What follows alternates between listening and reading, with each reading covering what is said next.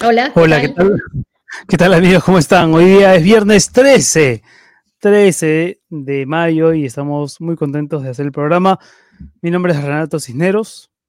Yo soy Josefina Townsend y esto es Sálvese quien pueda.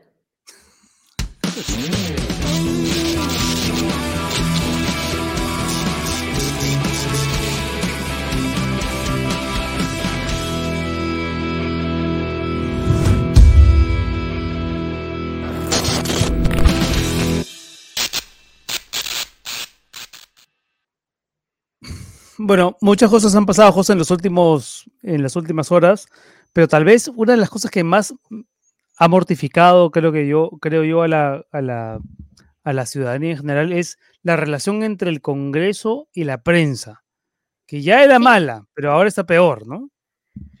Sí, eh, también eso sin dejar de haber comentar y criticar y cuestionar el tema, también el trato que ha habido con reporteros de parte de este del Ejecutivo también, ¿no? Y los constantes ataques a la prensa. Pero en este caso, hoy día, la, la, después de lo que pasó ayer, y de que no se deje entrar a la prensa al Palacio Legislativo, al hemiciclo fundamentalmente, a los pasos perdidos, eh, hoy día la presidenta del Congreso ha dicho que, bueno, que es una persona de carne y hueso, entonces que por eso reaccionó así, ¿no? No he escuchado pedido de disculpas de ella y sobre todo, esa es la forma, ¿no? Que, no, que muy mal, pero en el fondo tampoco hay ningún cambio. Ahora le echan la pelota a Indesi para ver si se puede entrar al hemiciclo o no. Y al final supuestamente era un tema de pandemia con el cual Indesi no tiene nada que ver, ¿no?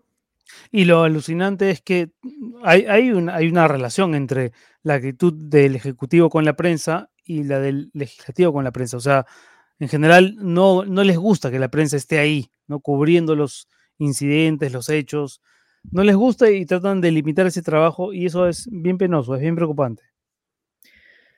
Sí, en este caso está perjudicando directamente el trabajo de los reporteros, ¿no? Una cosa es que ataquen y cuestionen de parte del Ejecutivo a los eh, propietarios y su línea editorial, otra es también que algunos canales sí le den un trato diferenciado al, al Parlamento versus el Ejecutivo, pero en este caso están justamente maltratando a las personas que están haciendo su trabajo en el terreno, ¿no? Entonces, eso eh, significa mucho por la, en, términos de falta de transparencia, ¿no? Yo me acuerdo de una de las denuncias que aparecieron del chat eh, sobre el, Fujimorismo, fue el chat de la botica, a partir de una toma que hizo un camarógrafo del diario El Correo, ¿no? De lo que estaban escribiendo. Entonces, este, ese tipo de primicias, este tipo de información sale porque la prensa ha estado en el hemiciclo y al parecer eso es lo que no quieren específicamente los eh, congresistas que tanto buscan el voto ciudadano, pero a la hora de ser fiscalizados por la ciudadanía, que finalmente estamos representados en la prensa, no lo quieren. De hecho, ayer hubo un grupo nutrido de periodistas que fue a encarar a la, presidenta del Congreso, a Mari Carmen Alba, para ver qué, pasaba con esto de, no permitir el ingreso de los periodistas. Eh, hoy tenemos, ojalá, ojalá tengamos la oportunidad de conversar con Jimmy Chinchay de Canal eh, con Karen Santillán de Radio Exitosa y también con Zuliana Laines, que es presidenta de la Asociación Nacional de Periodistas, para que nos den sus puntos de vista respecto de esta dinámica enrarecida, que no es normal, que no tenemos por qué normalizar, que no hay que aceptar y que ojalá no se convierta en una constante, ¿no? Que es lo más preocupante. Sí, Zuliana ha estado ayer, ha entrado ayer representando a los periodistas a reclamar esta entrada de la prensa al Palacio Legislativo en una reunión con la presidenta del Congreso, María del Carmen Alba. Y hoy también esa misma línea de falta de transparencia ha sido, han juramentado cinco de los seis nuevos magistrados del Tribunal Constitucional, pero mm. no ha sido una ceremonia ni avisada ni cubierta por la prensa, ha sido un tuit del TC donde se pone la foto. Dicen que habrá otra ceremonia el miércoles 18, en fin, pero este hecho de comenzar así no, no dice muy bien, ¿no? De lo que se espera de un tribunal tan importante como el Tribunal Constitucional, para el cual se ha tantos votos, ¿no? Y sabe Dios cuántos acuerdos. Ahí tenemos un tuit del, TC, ¿no? En, un breve, en una breve ceremonia protocolar. Protocolar presidida por el titular del TC, Augusto Ferrero Costa, juramentaron al cargo de magistrados de este alto tribunal Francisco Morales Arabia, Gustavo Gutiérrez Tixe, Elder Domínguez Aro, Luz Pacheco Serga y César Ochoa Cardich. Falta, falta un, uno de los eh, nuevos magistrados, ¿no? Cinco de seis, sí. Bueno, a ver, me, me, me cuenta nuestro productor eh, que ya estamos con Jimmy Chinchay, periodista canalene que estuvo presente en toda esta trifulca y también con, con Zuliana Laines, Laines presidenta de, la, presidenta de la, Asociación, Nacional, de Periodistas. A ver si más adelante con Gary Santillán, pero lo importante es que estamos con ellos. Amigos, bienvenidos. Qué bueno tenerlos. Hola, Hola, Renato. ¿qué tal? Un placer, un placer. Se ve lo que se ve atrás tuyo, Jimmy, es, una, es, un, es realmente el Palacio Legislativo. Así de lejos tienes que estar para cubrirlo. Claro, lo, lo, que pasa, chicos, ¿cómo están? Eh, nosotros a nivel de Canal N eh, decidimos eh, alquilar un lugar por los alrededores del Congreso para poder entrevistar a los congresistas con esta situación que empezó en pandemia. Empezó en pandemia, teníamos que, no podíamos entrar al Congreso, entonces se hizo, en vez de estar en la Plaza Simón Bolívar, donde estaban todos y no había la, la, posibilidad de hacer una entrevista como hacíamos en Pasos Perdidos o en las graderías del hemiciclo, hacerlo un mm. ambiente. Esto es la parte posterior, ahí está, es el Palacio Legislativo, ahí pueden ver a alguien caminando, bajando, no lo sé, pero es, es, tal cual, es un lugar eh, cercano, es el Girón Andahuayla, la parte posterior, aquí es donde estamos y transmitimos cercano, pero no lo eh, suficientemente como, es, como, como, lo que era antes estar dentro del Palacio Legislativo. Estás casi como un Claro, lo, lo, rico, lo, rico de pasos perdidos que, que, hemos andado cuánto tiempo y las graderías es conversar allí, estar buscando la información, tener las fuentes, porque la fuente no solamente es el conferista, está el asesor, está el asesor del otro político que quiere darte el dato para que tú te enteres. Eso es lo que lo, lo, lo bonito de, de, buscar la noticia y contársela a la gente. Y en el caso del hemiciclo, que es lo que estamos pidiendo, porque parece que van a abrir solo la sala de prensa, ustedes recuerdan, una sala que nadie usa. Ya a estas alturas, después con todos los teléfonos y todo que escribimos acá, ya la, la sala es en desuso, pero la están reparando, la están remodelando. Eh, Ahora, lo, importante es conversar ahí. Eh, en un ratito, Jimmy, eh, vamos a preguntarte exactamente por lo que está pasando hoy en el Congreso, lo que, lo que ocurrió ayer con la presidenta, Mari Carmen Alba, pero yo quería preguntarle a, a Zuliana sobre lo que está ocurriendo en general en, en, la relación entre la prensa y el poder, ¿no? Porque es verdaderamente preocupante que ocurra lo mismo con el Ejecutivo, lo mismo con el Legislativo. Hacía mucho tiempo que eso no sucedía. Zuliana, ¿cómo describirías hoy tú la relación entre la prensa y los estamentos del poder? Bueno, hace unos días, cuando hacíamos público el informe de libertad de prensa, justamente el 3 de mayo, el Día Mundial de la Libertad de Prensa, eh, lo titulábamos de una manera muy gráfica, ¿no? Hay una regresión. O sea, en Perú hay una mm. regresión respecto al tema de libertad de prensa, ataques desde el poder y estigmatización desde el poder ejecutivo, eh, no solo desde el presidente. No podemos normalizar que un presidente haga una cobertura y ponga un cordón policial para que los periodistas no se acerquen a preguntar. Lo peor, es que eh, nos estamos acostumbrando a eso, ¿no? Y es como, ya, ya, pues, ya, ya, es lo que hay. No, además, eh, el, discurso ¿no? del presidente del Consejo de Ministros, responsabilizando de todos los males políticos a la cobertura de prensa. Nosotros en campaña electoral hemos sido bien claros en ser críticos, por supuesto, con las coberturas de la mayoría de eh, canales de televisión, buena parte de la prensa, pero siempre hemos dicho primero que esa no es toda la prensa, ¿no? A veces mm, mm. se habla, se estigmatiza sin pensar en la prensa, eh, no solo que está basada en Lima, sino el periodismo que se hace a nivel nacional y no se dan cuenta o no se quieren dar cuenta los políticos de lo mal que hace llamar prensa basura y prensa vendida, eh, más allá de la estigmatización, lo que eso genera para los reporteros y reporteras que están en, la calle claro. Pero además ahora se suma esto con el legislativo, que ojo, estos días, que, a ver, las restricciones eh, y el tema de los aforos está liberado desde hace más de mes y medio.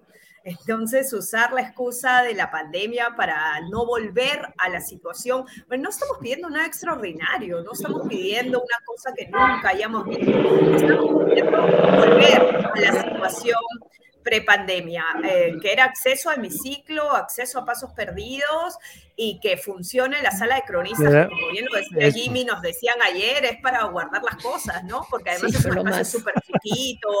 Y ayer está la noticia, claro. además ayer lo visitábamos después de la reunión con la presidenta Alba, eh, y nos vienen diciendo varios días que está en reparaciones y yo no vi ni una lata de pintura siquiera para entender que la estaban pintando, ¿no? O sea, a ver, Juliana, disculpa que te interrumpa, pero a mí me han dateado, comprenderán mis fuentes acá, esa sala ya está lista hace tiempo, ya está lista ya, pero bueno, ahí está, ahí este, digamos, dilatar un poco más, ¿no? Nuestro regreso dice que será el 31 de mayo, 31, 30 de mayo, así es 30 de mayo, así que vamos a ver si se cumple, pero si para pasos perdidos no tienen que renovarnos nada, vamos. Ahora, ahora Jimmy, Jimmy este, este, momento en el que tú encaras a Mari Carmen Alba y que te hace este, que te hace este señalamiento que se ha convertido en un meme, ¿no? Que es increíble porque parece una cosa como accidental, pero esto, hay toda una actitud detrás de ese gesto, ¿no? De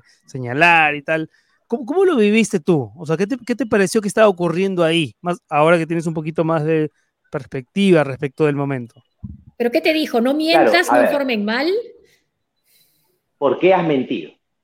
¿Por qué has mentido? A ver, ese por qué has mentido viene por, por, por, señalándote, ¿no? Señalándote así como... ¿Por qué has mentido? ¿Por qué has mentido? Es cierto. Yo yo lamento eso, porque no puede una presidenta del Congreso acusar así y levantar el dedo a un ciudadano. Eh, y fue una pregunta nada más, ¿por qué no entrábamos al Congreso? Eh, ¿Por qué has mentido? Ocurre que estamos en una transmisión en vivo, yo fui como invitado en este caso, estaba Lourdes Pauca a cargo de la transmisión, y en ese momento eh, Mari Carmen Alba tenía que estar a las 9 de la mañana en la, en la firma de, de una ley. Eran las 9 de la mañana y un vehículo llega, y un vehículo digamos, esquiva a los periodistas.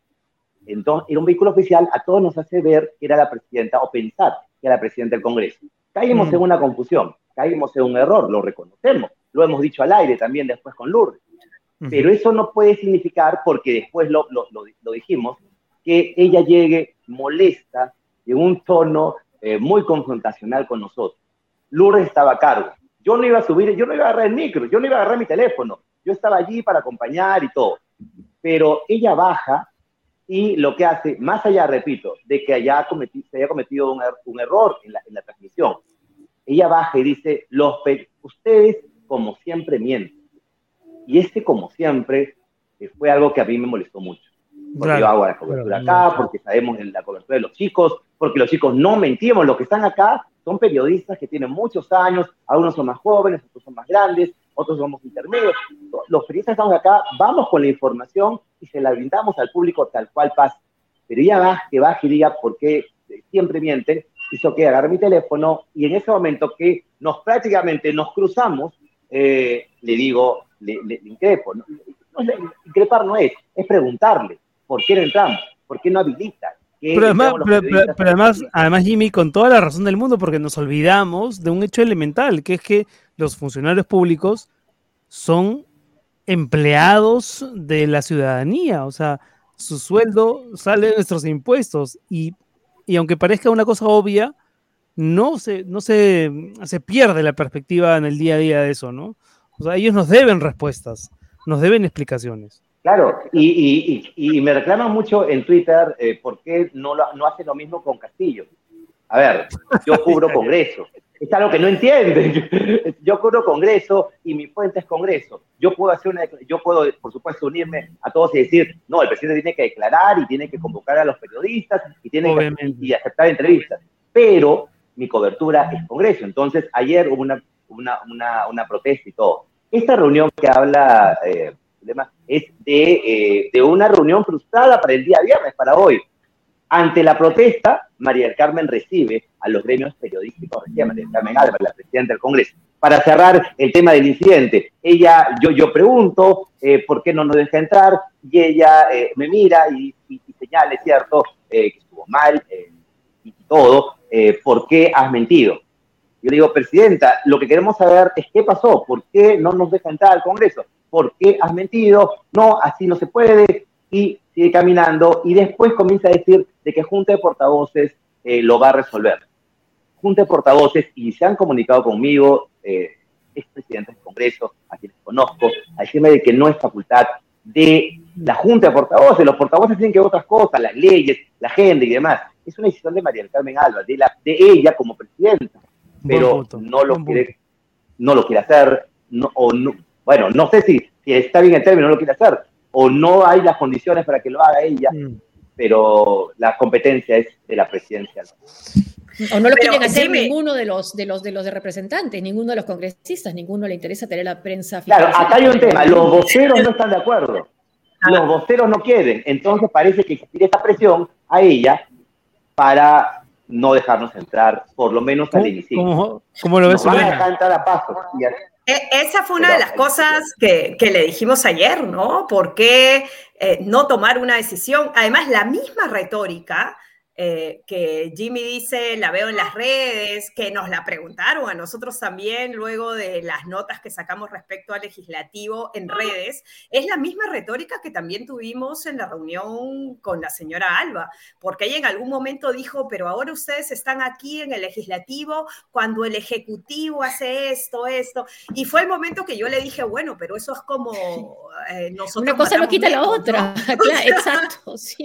Entonces, Entonces van a comportar igual o peor. En algún momento me dijo, me estás poniendo nerviosa, ¿no? Pero lo que le estamos diciendo, eh, a ver, eh, en ese momento estábamos ahí y por una cuestión puntual, que era volver mm. y recuperar la movilidad que había en la época prepandemia. Nada extraordinario, no le estamos pidiendo una dádiva al Poder Legislativo, estamos pidiendo que cumpla y garantice derecho a la información de la ciudadanía. Y ella nos dijo que ella no tomaba esas decisiones, que en el Congreso todo se hacía consensuado y que iba a llevar eso a Junta de Portavoces, que hoy había Junta de Portavoces y que en función a eso procedería. Y fue el momento... Los portavoces ya, ya se pronunciaron. Correcto. Los portavoces ya se pronunciaron. Y es lo que dicen, claro, hasta el 30 de mayo y recién allí y van a evaluar a través, ya no por, ya no por pandemia, Renato Josefina, sino por INDECI, van a pedir un informe a Defensa Civil, claro, pero ahí,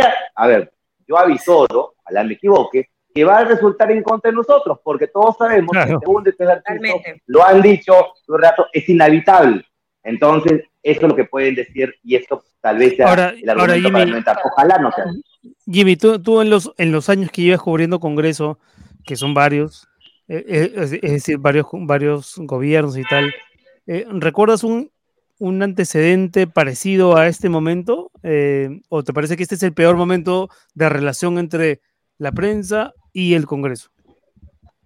A ver, yo quiero entender que esto ha sido para esta gestión algo que han, han tenido que recibir, porque la pandemia hizo que no entremos.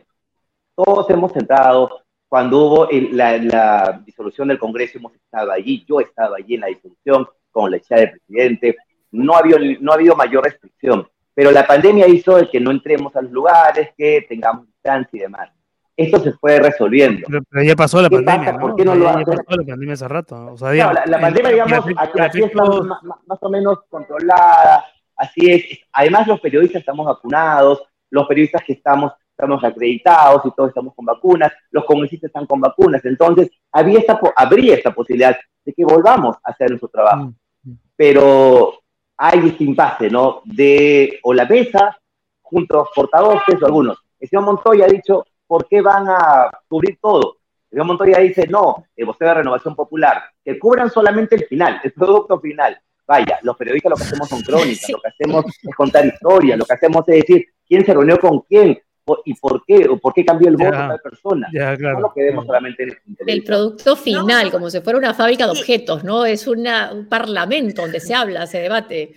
Josefina, ¿no? Y, al final cuando ayer le dijimos a, la señora Alba, pero el derecho a la información, hay que estar ahí, y nos dijo, bueno, pero ya está la señal del Congreso, ¿no? Y eso es no querer ni siquiera entender eh, cuál es la naturaleza del trabajo. Qué increíble eso.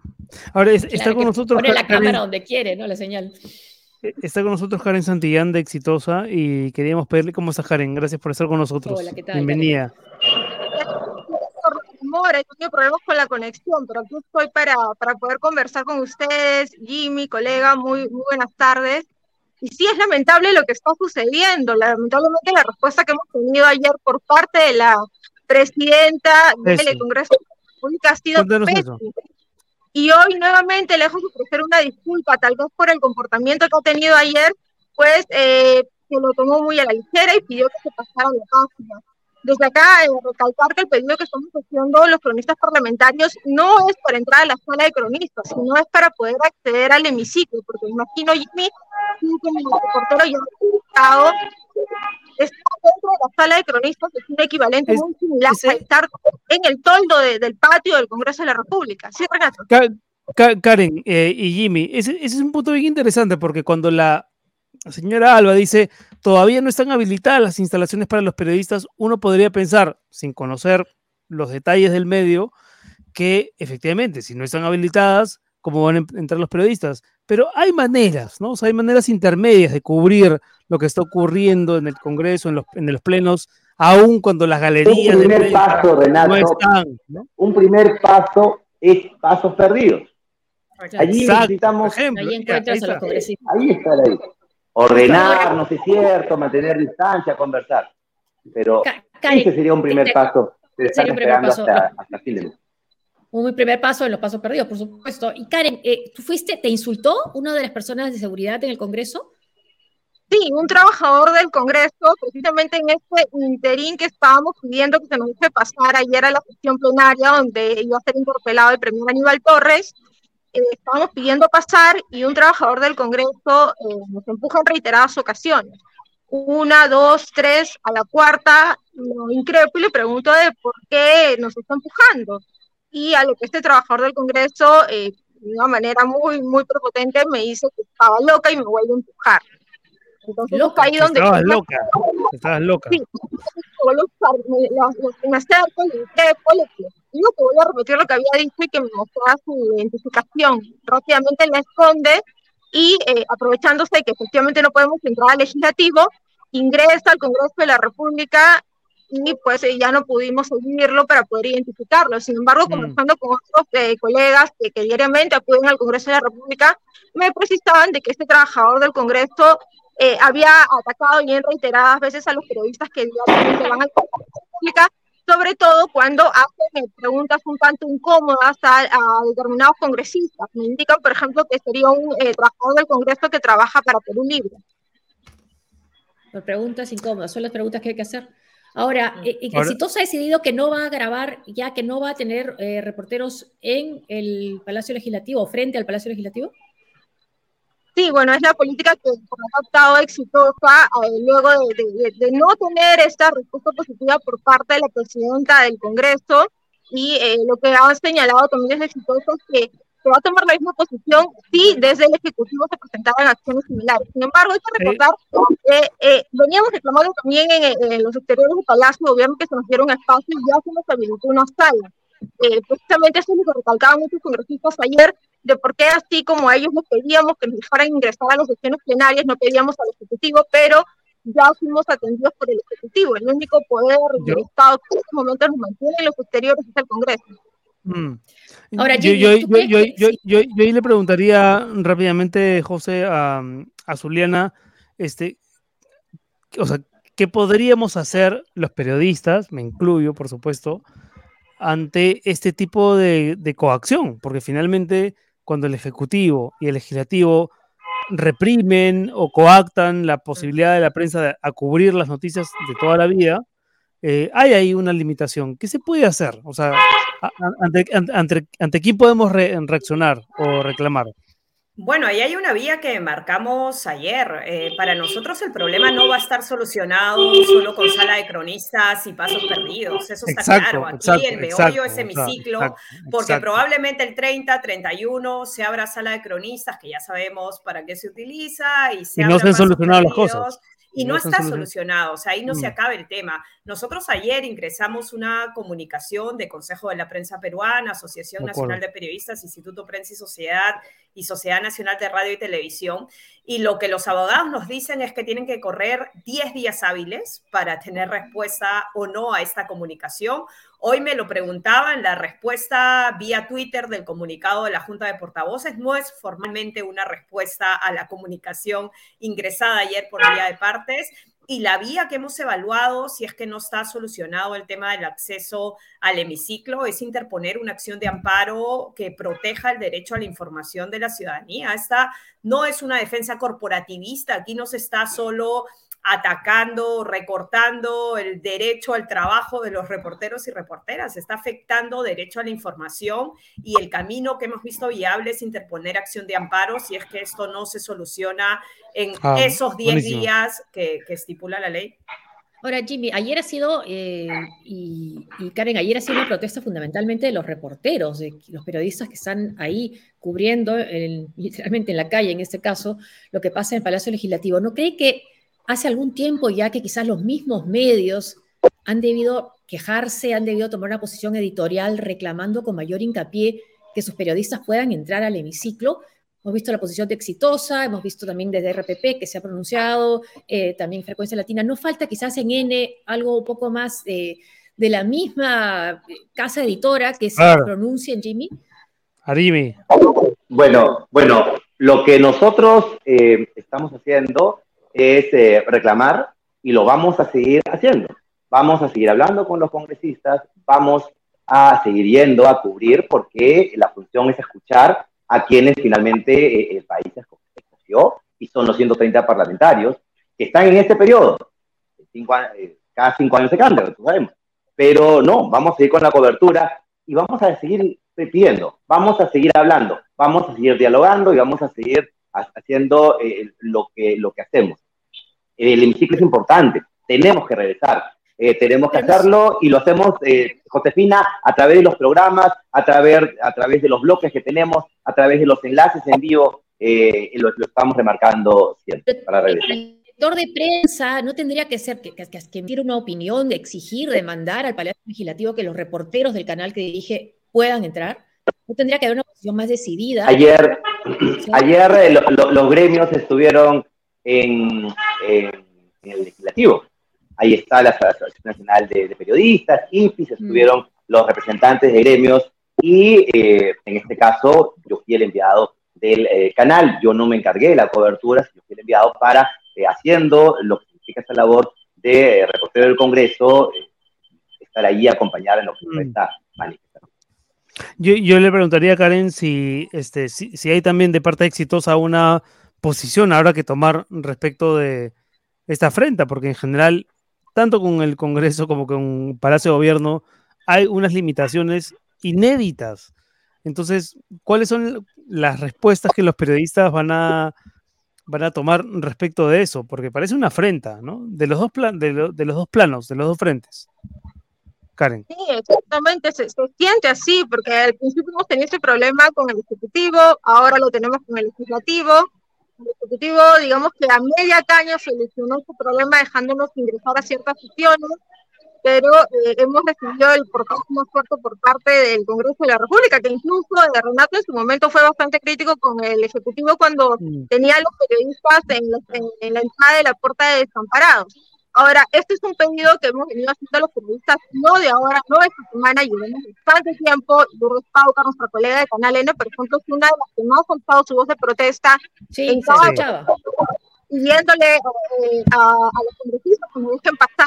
Sin embargo, esta semana eh, ya hemos llegado a nuestro tope, ya hemos llegado a nuestro límite porque se dio la elección de los seis magistrados del Tribunal Constitucional y ha sido una elección, una sesión plenaria que todos hemos querido participar, porque no es lo mismo informarte viendo el canal del Congreso de la República y limitarte a lo que la Cámara del Congreso desea enfocar a ser parte tú de una sesión plenaria. ¿Qué no querían que viéramos? Claro, ¿qué es lo que no querían? Totalmente de acuerdo con Karen, totalmente de acuerdo. O sea, ¿qué había que no quieren que, vea el público, que no vea la prensa y no lo muestre? ¿Que estaban vacías, por ejemplo, las curules? Puede ser pero, ojo, ojo, ahí, no, pero, pero ojo, era, ahora todavía se está dando aquí en el Congreso sesión virtual presencial. Mm. Entonces iban a haber escaños vacíos. No debería ser esto. Ya debería ser, pero es una decisión de la mesa directiva, hacer que todos vayan al hemiciclo. Pero más allá de eso, yo creo, no solamente en la decisión del TC, en las interpelaciones, sino en los plenos, en las sesiones, en la Comisión de Constitución, que normalmente se hace también en el hemiciclo principal, donde allí tenemos un lugar muy amplio, son muchas graderías donde los periodistas podemos estar ubicados, los camarógrafos, un segundo, tercer piso, obviamente separados. Hay algunos congresistas que han hecho llegar escritos, que han pedido, Mientras los voceros parecen no están de acuerdo, hay algunos congresistas que sí, por lo menos nos dicen a mm. nosotros, mandan sus escritos, pero todavía no, no hay esa respuesta de... Ahora, los sectores más de derecha, digamos, equiparan esta situación con lo que sucedía en la época de Alberto Fujimori y la dictadura de Fujimori. Eh, estamos en ese momento, Zuliana, y también para Jimmy, que vivió esos 2000, eh, y, tal vez también para Karen, pero empezaría con Zuliana. ¿Estamos en, un momento parecido a ese? Eh, te lo pregunto porque lo he escuchado, porque seguramente ustedes también lo han escuchado, ¿no? de que ya estamos ya en un régimen muy parecido a aquel. Puede ser. Bueno, el, recuerdo, el recuerdo a veces es bien recurrente. Me acuerdo de, eh, y hablo de la época reciente, eh, en el propio 14N, muchos decíamos que esa represión policial no la habíamos sentido desde hace 30 años. pero ayer leía Ayer leía a Patricia Montero en Twitter que recordaba la época en que cubría la fuente del legislativo y decía lo que está ocurriendo ahora me hace acordar muchísimo a lo que nosotros como cronistas vivimos también en la época de Torres y Torres Lara, que tenían una situación eh, y lo relataba bastante similar, ¿no? Y una de las cosas que Patricia decía y que creo que eso de alguna forma eh, se puede interpretar como que estamos en la línea correcta, es de que han habido muchos políticos queriendo hacer esto, secretismo, oscurantismo, que están muy cómodos sin la presencia mm, de los periodistas y la prensa en estos espacios, pero que al final estas medidas restrictivas caían por la presión de los periodistas, de los medios, y, que eso hace que, que sea importante lo que pasó ayer. Una de las cosas que rescatamos ayer fue eso, que estaban todos los cronistas unidos en este cometido, que estaban las instituciones o que representan a periodistas, a los medios, a las organizaciones de libertad. Llegamos todos, a todos los que hace tiempo no estábamos allí en la Plaza Bolívar, llegamos, me reencontré con mucha gente. Fue muy bonito estar allí y protestar y decirle. Y decirle. Bien, Bien, Patricia sido mi jefa, tu jefa, Jimmy, y además una periodista que fue despedida por negarse a hacer proselitismo, propaganda y hacer periodismo, ¿no? Pero eso no es lo que debería ocurrir, o sea, eh, eso que parece una excepción, como una especie de lunar, no es lo que debería pasar, o sea, que, la gente esté, incluso la que, la que piensa distinto, hablando, ¿no? Formando frentes, encarando al poder. No sé qué piensan este Karen, eh, Jimmy. Claro, yo, ¿sabes lo que pasa? Creo que acá hay cuestión de posiciones, ¿no? Tienes a un Montoya, que es el vocero, que no quiere. Tienes a un Guerra García, que es vocero y no quiere. Tienes a un Valdemar Cerrón, que es vocero y no quiere. Están ellos allí y la presidenta del Congreso, que dice que sí. Que no quiere. Que dice que sí ante cámaras, pero no lo cumple, como repito. Expresidenta del Congreso se han comunicado, se han comunicado con nosotros nos han dicho, es competencia de ella. Pero no quiere correr el riesgo, temora algo, no lo sabemos está coordinando con portavoces, los portavoces no quieren, entonces ahí, ahí, está este, este impasse. Y, y, sí, pues en estos años que tengo yo de, en el Congreso, es la primera vez que pasa esta situación. El argumento de pandemia ya quedó atrás, ahora vamos a ver qué dice. o sea, es el espíritu de cuerpo mal entendido para que no haya transparencia. Lo que me sorprende, Zuliana, es que te haya dicho más o menos la presidenta del Congreso haya justificado su maltrato a que también el Ejecutivo lo hace con la prensa. Sí, lo dijo claramente, lo dijo claramente, eh, pero además cada vez que le preguntábamos por qué no hemiciclo, porque ojo, el, el, argumento de Indesi sale hoy en el comunicado de la Junta de Portavoces. Ayer cuando le decíamos, pero ¿por qué no? O sea, la pandemia, los aforos ya no son justificación. Y la respuesta argumentativa, tanto de Alba como de Cerrón, en un primer momento, que fue con quien conversamos de primer momento, era es que la prensa denigra la imagen del Congreso. Y decía, la prensa quiere entrar al hemiciclo para hacerle una foto a un periodista que pestañea y decir que todos somos unos vagos. Eh, y esa es la línea argumentativa. Entonces creo que en un terreno de deducción básica, uno se puede dar cuenta que no hay ni razones de pandemia, que no hay razones de seguridad del hemiciclo, eh, que hay una eh, voluntad política de impedir eh, ingreso a hemiciclo como una suerte de revancha por las coberturas informativas, y eso es insostenible en cualquier sistema democrático. Mm, interesante eso. Ellos mismos, con las declaraciones que hemos escuchado ayer, por ejemplo. Yo quería hacer una pregunta a Karen. Este, durante algún tiempo, en todos estos meses, se ha asociado, forzadamente o no, a, Exitosa, el, medio para el que tú trabajas, Karen, con el gobierno. Y, yo no te estoy diciendo nada que te parezca nuevo. Eh, ¿Cómo reaccionas tú ante ese tipo de asociación? Ahora, por ejemplo, que la relación está tan áspera, tan árida, eh, ¿te parece que, que, ha sido justa esa vinculación, que no tiene nada que ver con la realidad? ¿Cómo lo ves tú? ¿Cómo lo mides tú? Mira, eh, sí, sí, efectivamente lo hemos escuchado eh, todos los periodistas que eh, a lo largo de ese tiempo, durante campaña política, luego de, que fuera electo Pedro Castillo, se nos asocia bastante como eh, nos acusa incluso de ser un, un, una radio del gobierno, pero eh, hay posiciones distintas. Desde mi punto de vista, desde mi, mi trabajo, el trabajo que hago Exitosa, nunca se me ha limitado a preguntar, nunca eh, se me ha direccionado en algún momento alguna pregunta. He ingresado muchas veces a la presidencia del Consejo de Ministros y eh, en ningún momento se me ha dicho, usted me pregunte, con cuidado con este tema o con el otro no, jamás. Ahora, eh, tenemos ese tema con el legislativo también, e incluso eh, conversando ahora con, con, algunos directivos exitosos me, me dijeron hay que tener bien claro que así como estamos reclamándole al, al legislativo en este momento, también se le reclama al ejecutivo si es que les da las mismas limitaciones. Entonces, sí ha sido bastante complicado lidiar con esto, esta forma de que muchas personas creen que han salido al gobierno, pero no, hay posiciones distintas y todos los periodistas tenemos eh, posiciones diferentes, es cierto, pero también hay total libertad para poder informar desde eh, diferentes perspectivas. Ahora, y, Jimmy, esta desconfianza que se ha mostrado en esta encuesta de Latino Barómetro hacia la prensa en nuestro país, a la gran prensa, ¿hasta qué punto crees que hay responsabilidad ahí en lo que fue la cobertura bastante cuestionada en la segunda vuelta? Yo sé que tú estuviste bastante mal con COVID, pero ¿cómo lo ves tú en retrospectiva? Eh, claro, tú, no, no estuve en ese tiempo y, y hay cosas que los medios tienen que recapacitar, ver analizar qué es lo que pasó y, demás. Eh, una situación muy, muy difícil, ¿no? muy incómoda, qué, qué complicado para, el, para, los chicos que estaban en ese momento.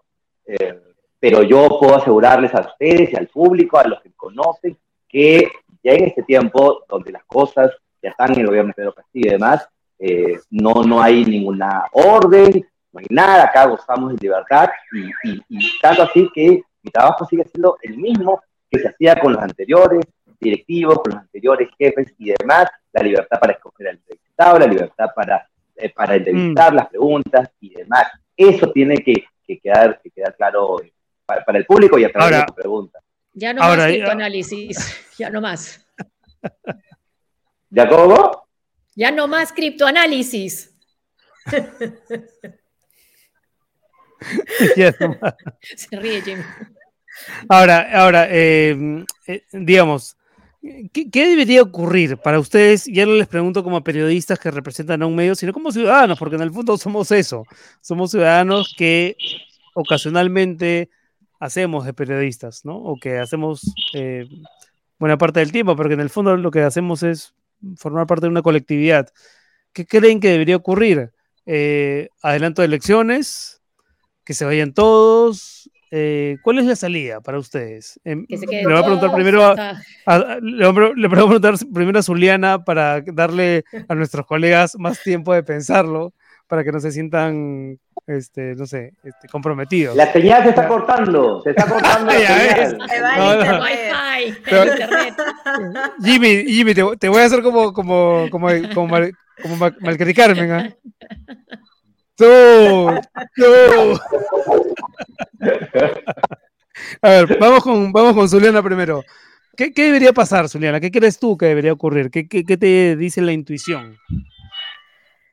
Eh, a ver, eh, el, el, problema de fondo que tenemos es que, y, y, es innegable, y lo que está pasando apunta a esa dirección, es que tenemos una fragilidad institucional preocupante. ¿no? O sea, eh, a ver, eh, no tenemos, y, y, y, lo que empieza a venir para adelante, eh, muchos teníamos mucha esperanza de que todos los desarreglos en el campo del poder legislativo, teníamos un viso de esperanza en el TC que teníamos antes de, porque decías, bueno, todo lo que malogren aquí, luego con un recurso de inconstitucionalidad se puede revertir. hoy eh, no es el mismo escenario, está clarísimo. Mm. Eh, tenemos eh, una calle, veremos hoy en la movilización que está convocada ahora para lo de la ley universitaria y los cambios en SUNEDO, hay que ver qué tanto se está moviendo la calle. En una percepción individual te digo que siento que la calle está muy fría ¿no? En otro momento hubiera imaginado que frente a una ley que lesiona en estructura la calidad de la educación en el país, la respuesta hubiera sido inmediata. Aquí hemos tenido eh, el toma a la calle con todos los colectivos universitarios en su momento que tiraron para atrás leyes que, que hubieran sido terribles para el país. No siento que haya ese grado de movilización en calle en mm. este momento. No me preguntes por qué porque no lo sé, me gustaría saberlo, pero eh, veremos. Eh, el termómetro de la movilización de hoy será un buen termómetro para eso. Y en ese escenario, si me dices, y, no me voy a correr a la pregunta, eh, ¿qué viene? te diré que cualquiera de las salidas que venga, eh, que se dé en el terreno democrático. Lo más sano pareciera una convocatoria de elecciones generales. Sea, sea vacancia, se renuncia. O sea, creo que, eh, a ver, un cierre del Congreso y, cualquier medida que pueda estar fuera de, de, lo que contempla la normativa legal, creo que siempre va a ser pésima para el país y mm. que si me preguntas a mí qué es lo más sano, podría ser una convocatoria de elecciones generales si es que se dan las condiciones para eso. ¿Qué, qué, qué, piensan Jimmy y Karen? Bueno, eh, yo también comparto una, una convocatoria de elecciones generales. El problema es ¿quién viene? ¿A quién tenemos? Porque ahorita, al, parecer, sería la mejor salida, que se vaya el Congreso, que se vaya el Ejecutivo, adelantamos elecciones, pero ¿quién nos queda? ¿Qué candidatos tenemos? Y es el mismo problema que pasó cuando se va eh, Martín Vizcarra. Se pedía en nuevas elecciones, pero ¿qué candidatos se Lamentablemente, esta situación eh, llevó a que eh, nos encontrábamos por la, por, la distancia en las últimas elecciones presidenciales. sí. se van todos, se, se, se adelantan las elecciones para que no haya restricción entre ejecutivo y legislativo, pero ¿quién nos queda finalmente? Como ciudadanos, analizando, viendo las propuestas, creo que no tenemos buenos candidatos por el momento. A ver, última intervención de esta ronda para Jimmy Chinchay. Yo pensé que hacía un corte y ya, ya iba a salvar ya. al contrario, todo el peso, eh. todo, el, todo el peso de la, de la reflexión final en tus manos. Hace unos minutos eh, hablaban de, la calle, la calle está fría. ¿sí? Así es. Y yo creo que ha pasado que han gastado, si hablamos del Congreso, hacia el Ejecutivo, las balas desde el inicio, entraron a pedir vacancia, entraron a movilizar. La Error. la gente se claro. la gente, claro. Entonces, ahora que empiezan supuestamente a salir pruebas, testimonios y demás, la gente tal vez ya no cree. La gente está cansada del Ejecutivo, del Legislativo, comportamientos como la presidenta del Congreso, declaraciones del jefe del gabinete y demás, en ambos sentidos. Entonces la gente parece que estuviera dejando que todo pase, que todo pase. No sé si así va a ser los cinco años. Ya vamos a terminar el primero, ya en unos meses. No sé qué va a pasar después. Vamos, vamos a ver, así que que encienda y que pase lo que tenga que pasar. Bueno, ha sido, ha sido un placer tenerlos con nosotros, de verdad. Ha sido un gustazo porque, porque es una, una mirada refrescante de las cosas. gracias, gracias a ustedes. Qué honor, Renato. Gracias. Y que vuelvan pronto al hemiciclo. Vamos, Vamos a parar el hemiciclo porque cada, cada cierto tiempo, cada cierto tiempo, periodistas al hemiciclo en Twitter, en todo, en las entrevistas, cuando entrevista a un político, todo. eso, eso es hay que hacerlo. No solamente en redes, sino en entrevistas, todo, para regresar. Y contar a la gente, que la gente sepa que estamos allí no porque queremos, es un capricho, sino para contarle a ellos lo que pasa en el edificio, qué es lo que hace eso, las autoridades. Eso es, porque muchas veces eh, hay diferentes temas en el Pleno y uno estando detrás de la Cámara del Congreso puede observar muchas cosas, puede observar la recolección de firmas, puedo observar que congresistas de diferentes bancados empiezan a agrupar de repente para poder negociar algunos votos y eh, lamentablemente no podemos tener esa información ahora. Eh, que, no, que, no tengan miedo, no lo vamos a grabar durmiendo, ya. Le decimos ya, déjenos entrar. Grábenlos también, grábenlos. Karen, Juliana, Jimmy. muchas gracias por estar con nosotros, verdad. Un, abrazo fuerte. Un placer. Gracias. Juliana Laines, Karen Santillán y Jimmy Chinchay, con nosotros aquí en SQP. Y ahora vamos con nuestro bloque deportivo, José, que tú sabes cómo se llama. Vamos a Qatar.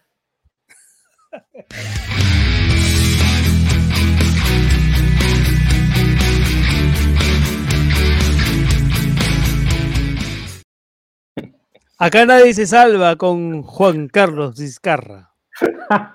¿Cómo te va, Rena? ¿Qué tal? Hola, José. Eh, Hola, Juan Carlos, ¿cómo anterior. ¿ah? Me, declaro digno admirador del señor Chinchay. Eh,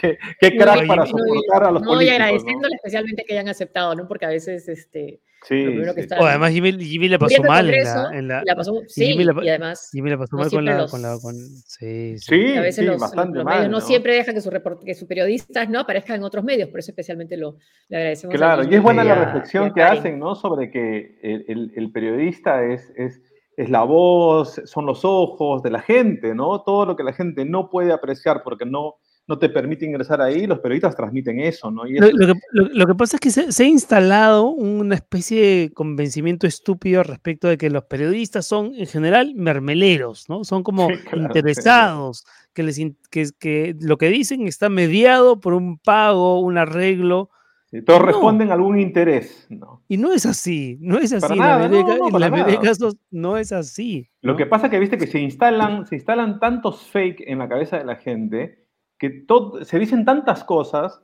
que, o sea, la denuncia esta, ¿no? De que el presidente, ah, eh, digamos, eh, fraguó todo para ganar la elección, ¿no? Entonces, lanzar todo ese tipo de, de patrañas, después tú dices, ¿y cómo? Y si nadie las comprueba, ¿qué pasa? no pasa nada, ¿viste? Porque puedes decir lo que te venga en gana. O sea, es lamentable, la verdad. ¿Y alguna teoría de, conspiración irá por el lado de que el fútbol también está... Sí, claro, claro, claro.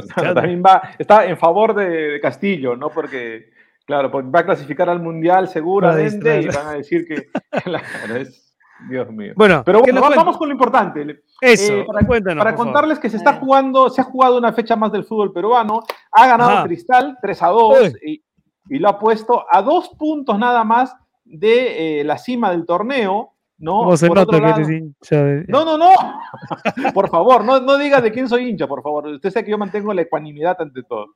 No, ha ganado Cristal, no ha ganado 3 a 2. Y también ha, ganado Melgar al ADT de Tarma en Arequipa y Melgar es el nuevo puntero del campeonato. O sea, ahora faltan, faltan, ah, es verdad que a Sport Huancayo le faltan dos partidos, ¿no? Sport Huancayo, si gana los dos, en, teoría sería el líder absoluto del torneo. Entre el puesto número 5 y el primer lugar, solamente hay seis puntos de diferencia. La U está en el quinto lugar. Si la U gana este fin de semana, que va a jugar contra el Carlos Amanucci en Trujillo, podría también treparse a, los primeros lugares. Está muy disputado el campeonato peruano, más allá de que mucha gente diga que, es un campeonato mediocre, lamentable, bueno, pero está bueno porque está peleado, ¿no? Hay muchos equipos peleando y los equipos de provincia están arriba. Está, está bueno por ese lado, ¿no? ¿Cómo lo calificarías tú? ¿Es mediocre? Sí, sí, creo que el nivel es bastante malo, ¿no? O sea, eh, es verdad eso, pero siempre he dicho que es el producto que tenemos. La pregunta siempre es cómo lo mejoramos, ¿no? Claro. Porque es el producto que tienes, o sea, no, no, no puedes inventarte, no, no puedes traer la Premier a jugar acá. No todos quisiéramos que fuésemos la Premier, ¿no? Claro, en la Premier todos los partidos tienen 50 mil personas, se juegan con ratings de audiencia alucinantes. Bueno, no es. Hablando de audiencia, la U acaba de firmar un convenio con eh, Movistar. ¿Por qué? La U va a tener un canal en la, en la parrilla de programación de Movistar, va a haber un canal solamente para Universitario de Deporte. Es decir, que todos los hinchas de la U van a tener un canal para estar las 24 horas consumiendo noticias de universitario. La gran pregunta que me hago siempre, y eso tiene que ver por, por, haber trabajado en el tema de los medios, es que es una chamba muy grande, porque tienes que generar contenido para llenar 24 horas diarias de, información. Y el otro punto clave es que, ¿qué haces con tus redes sociales? Cuando hoy día la mayoría de las personas se conecta por plataformas digitales. Ya, todo el mundo tiene plataformas. ¿Cómo vas a hacer con el contenido? El contenido sale por Movistar y ¿qué le das a la gente que está eh, eh, en, redes, que consume Facebook, Instagram, YouTube? ¿Qué haces con eso? ¿Vas a repetir los contenidos? A mí me parece que, yo no sé cómo lo va a hacer la U, imagino, ojalá que lo haga bien, pero el tema es que vas a tener que tener muchas, muchas horas de transmisión para generar contenido, para mantener a, la, gente. Difícil, ¿eh? Claro, es bien difícil, y, ¿no? y sobre todo porque va a ser la primera experiencia en Perú de tener un canal dedicado a una institución deportiva. Sé que la gente de Alianza... Sí, dale, dale.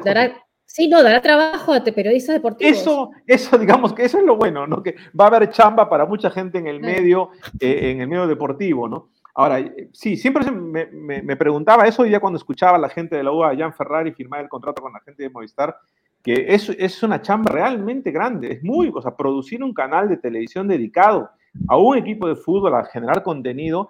Y, otro de los temas que tiene, que muchas veces, por ejemplo, he visto, uno ve los canales del Manchester, el, el canal de Liverpool, el canal del Barcelona, el Real Madrid.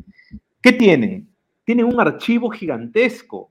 De, de, los equipos del 50, del 30, del 60. Entonces, rellenas todo eso con archivo, bueno, pero ¿qué vas a poner cuando tengas la U? En el Perú, si algo no tenemos, es archivo ni memoria. A propósito, a, propósito. A propósito. Bueno, por otro lado, vamos con el tema de, Brian, de Byron Castillo. ¿Qué va a pasar? Oye, oye ahí, yo tengo una pregunta que hacer, porque tú nos contaste hace dos semanas que ese tema ahí está totalmente cerrado. Te dije que, para los ecuatorianos... Que ser, un chico que hacía como meses que... Y de, y de pronto el tema se, se actualiza. Sí, ¿por qué? Porque Chile ¿Es, colombiano o no? Paremos, paremos acá, espérate. El tema es el siguiente. Ecuador, Ecuador, que, digamos que es el, país para el cual ha jugado Byron Castillo, ¿no? El tema es el siguiente. Para Ecuador, Ecuador, ya esto ha pasado por el Poder Judicial de Ecuador. O sea, Ecuador ya, ya, y este tema ya, digamos, ha pasado, hay un juez que dictaminó que este chico es ecuatoriano. ¿Qué dice Chile? Dice Chile, Chile levantó la mano y dijo, oye, mira, hemos investigado, bla, bla, bla. Dicen los chilenos, no hay ningún papel. Ellos sostienen que no hay nada, no hay, no hay, no hay papeles legales donde se afirme que este chico no es ecuatoriano. Entonces Chile ha dicho, como no existe eso, me, mando a la FIFA.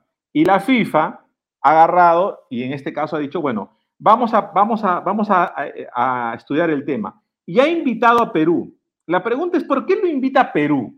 ¿No? ¿Qué tiene que ver en esto Perú? Porque Perú va a jugar su repechaje. ¿Me entiendes? El tema es que acá pueden pasar tres cosas, y lo, explicaba bien Baldovino, Johnny Baldovino, que es un especialista en los temas FIFA, que es, abogado en nuestro país, está, trabaja mucho en esta parte del deporte.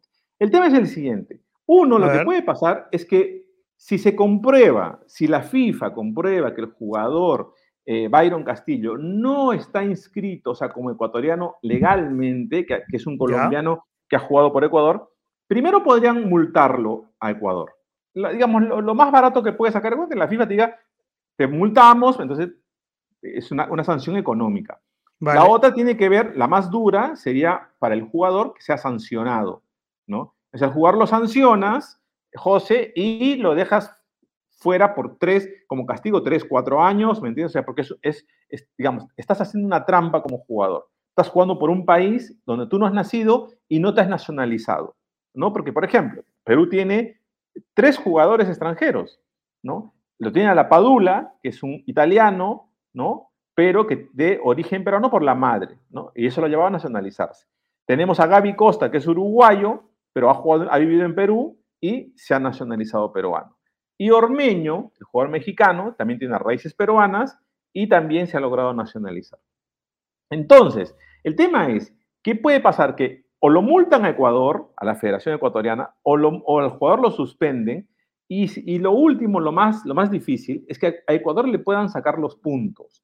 Por eso que los chilenos creen que si a Ecuador le sacan los puntos, ellos podrían clasificar al Mundial, podrían ocupar el lugar de Ecuador. Esto siempre y cuando la FIFA esos puntos que le quite a Ecuador de los partidos que ha jugado Byron Castillo, recuerden que Chile ha jugado contra Ecuador dos partidos y en los dos partidos estuvo Byron Castillo.